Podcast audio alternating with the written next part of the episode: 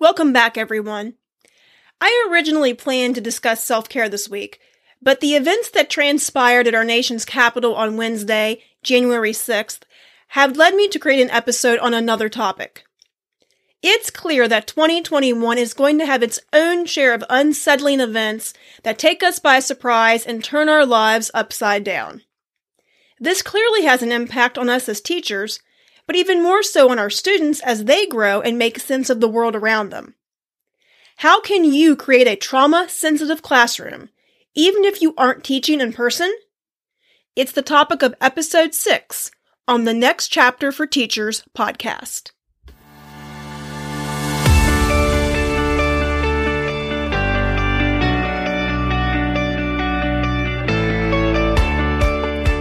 Being a teacher isn't what it used to be. The good news is you don't have to figure it out all on your own.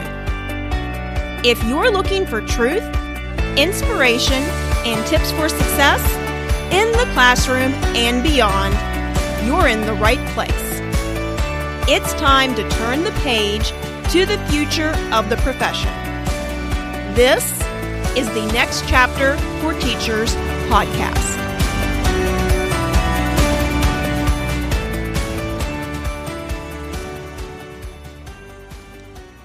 Hello, everyone. I'm Erin Spinagle, and thank you for listening to episode six of the Next Chapter for Teachers podcast.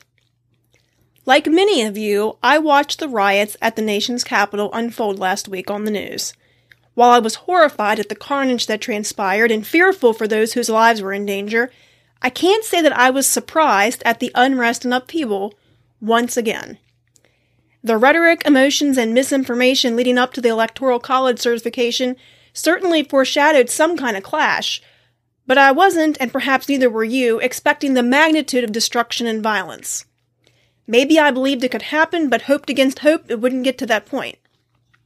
I live 90 minutes from DC, and many people in my community either commute into the district for work or are originally from the metro area. So whether it's last Wednesday or the Black Lives Matter protest or any other major event in that vicinity, it feels like it's happening in my backyard. I've always considered it a privilege to live so close to the seat of our nation's government and to have had the opportunity to see many of the historic buildings and monuments there that many wait a lifetime to see. But with the upcoming inauguration and the impending threats of violence, it suddenly feels too close. Now, that's how I'm processing the events of last week as I continue to learn and see more of what went down. And I have to think, how is a child who's learning right from wrong, whose brain and body are developing, supposed to process not only this, but everything that's happened since last March? And honestly, for many children, the trauma goes deeper than COVID, Black Lives Matter, or any other political unrest. It's not knowing where the next meal is going to come from or if there'll be anyone at home to take care of them, or even worse, hoping someone doesn't come home to hurt them. It's a recent topic in my Monday message, an email I send out with encouragement and strategies for the week ahead, and you can join that by clicking on the link in the show notes.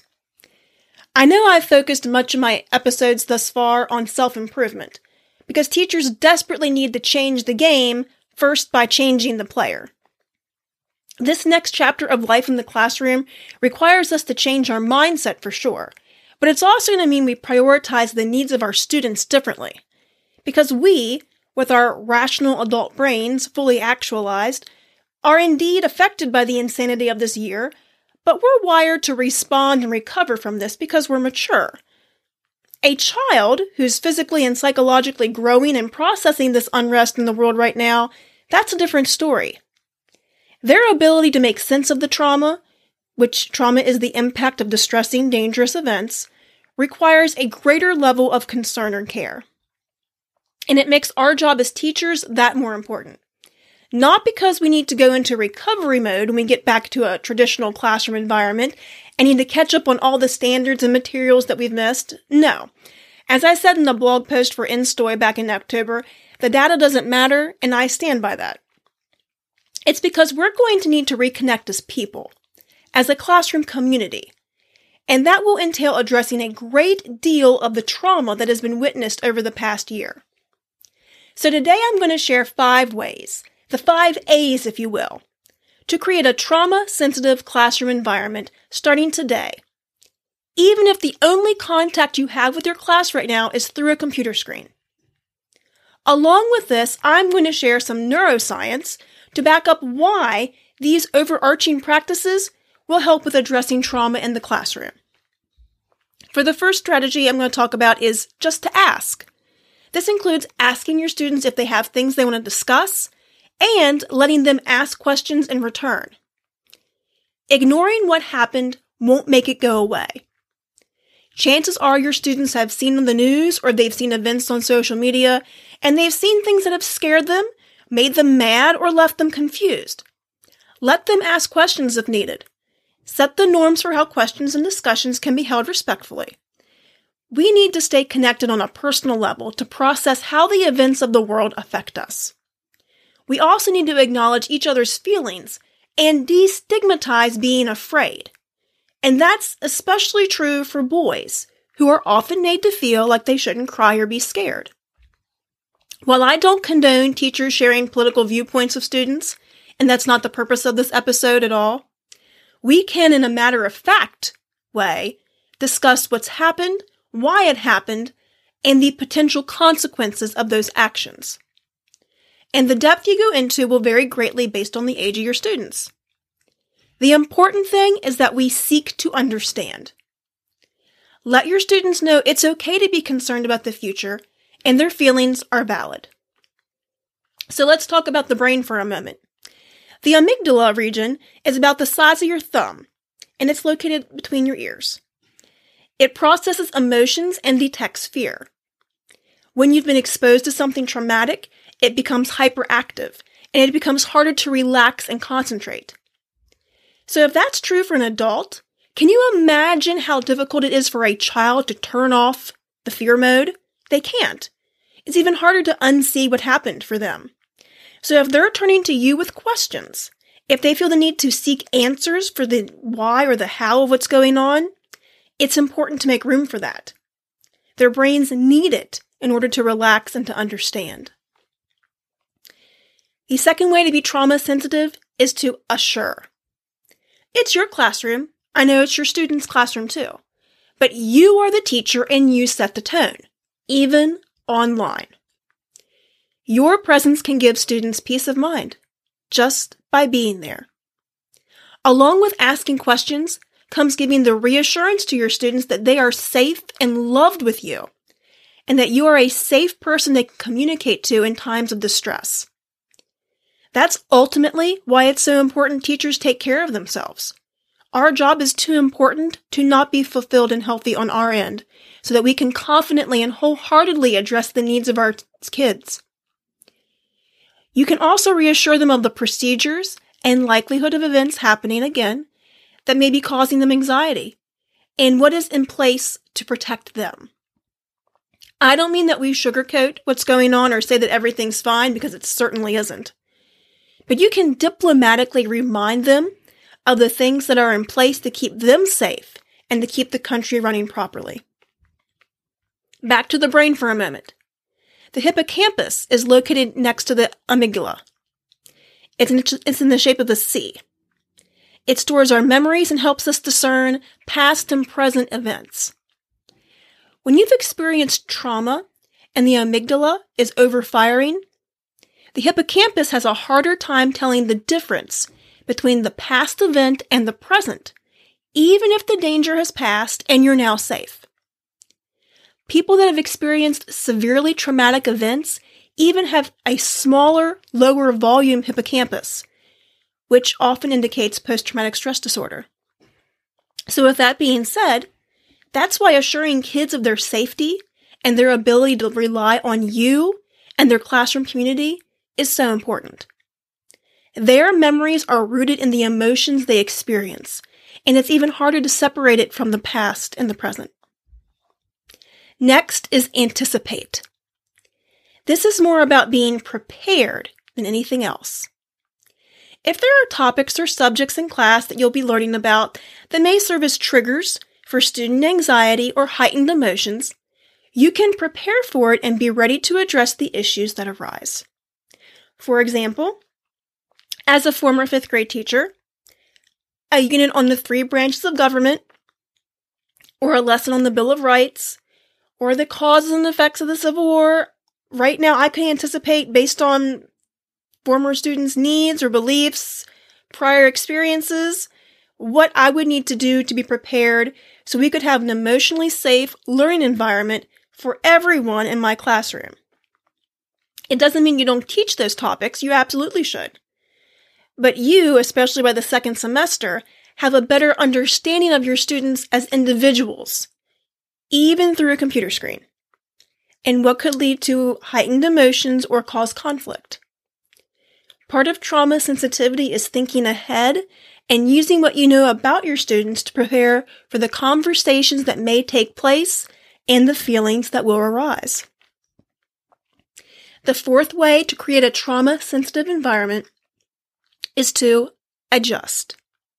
If there's anything we have perfected this school year, it's this one, because we have sure had to be flexible. There may be times when students need to talk about what's happening in the world, or their feelings, or a lesson leads to a conversation about a bigger topic or bigger feelings that they're having about the world. Let them have those conversations. The unplanned, teachable moments may do more to address the impact of trauma more than any planned social emotional learning. Taking class time to focus on feelings or questions is not a waste of time or being too soft because, and here's one more neuroscience moment for you, because of the prefrontal cortex. This regulates emotions and reacts to the amygdala. So if the amygdala is your thumb, then your four other fingers closing over it is the equivalent of to the prefrontal cortex. This is where the executive function happens. Decision making, paying attention, making behavior choices based on consequences, impulse control, I can almost see you nodding your heads as I'm sure these are all issues you've had to address with your students in the classroom. Me too. But in the presence of trauma, it's harder for the prefrontal cortex to make rational decisions, to think things through, to process the things that they should know how to do or act at this age or grade. Reconnecting and developing the muscle, if you will, of the prefrontal cortex takes time. And it's not going to heal with benchmark assessments or computer programs promising to catch kids up on missed skills. It's going to require adjustment of our expectations and redirecting our focus from an academic instructional viewpoint. Which leads me to the fifth strategy, which is to accept. This does not mean accept wrongdoing or to normalize intolerance or violence. Quite the opposite. Many of us, myself included, greatly awaited the clock striking midnight on December 31st because we wanted to put the events of 2020 behind us. And rightly so. The truth is, the beginning and possibly a great portion of 2021 will be a continuation of the crisis that began last year. The pain and problems won't go away overnight, nor should they. Some of the issues that have presented themselves boldly this year, such as intolerance and social injustice, have been ignored for ages, and rebuilding trust and sub- stability in our country will take time. Healing is needed. It's also important to note that, yes, our students may very well have learning gaps and not be where we would expect them to be in that grade emotionally or academically for years to come. They shouldn't feel bad about that, or worried that they aren't good enough, or wrong for the things they don't know and didn't get a chance to learn. Projecting the mindset that we are in recovery mode to our students is important to their progress as well. It's easy to feel defeated when you set goals and what you were looking forward to in the future doesn't pan out, which is something I talked about in episode 5 about setting goals and boundaries for the new year. Accepting the brokenness and the time it will take to repair those things creates an environment where students feel accepted, and receptive to the work ahead.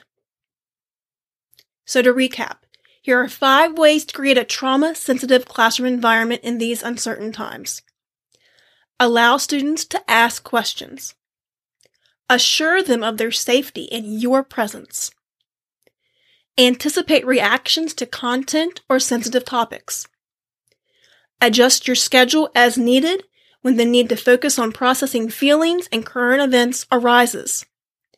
And lastly, accept that recovery from all that has transpired this year will take time and set the tone for your students that that's okay. Together, we're going to make it. Giving ourselves the room to grow and heal will get us there in time.